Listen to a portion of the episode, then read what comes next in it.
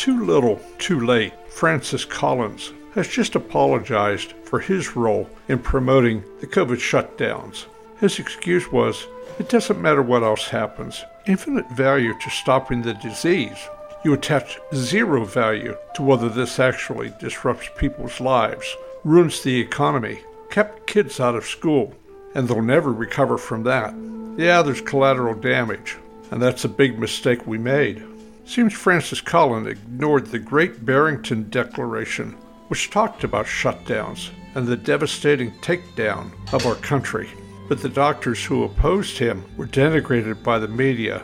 They faced scorn and they were made enemies of the people. In Central Virginia, seven men committed suicide after losing their businesses from the shutdown. I guess they too are just collateral damage. Sponsored by the Kaler Group Wealth Management in Lynchburg, Virginia.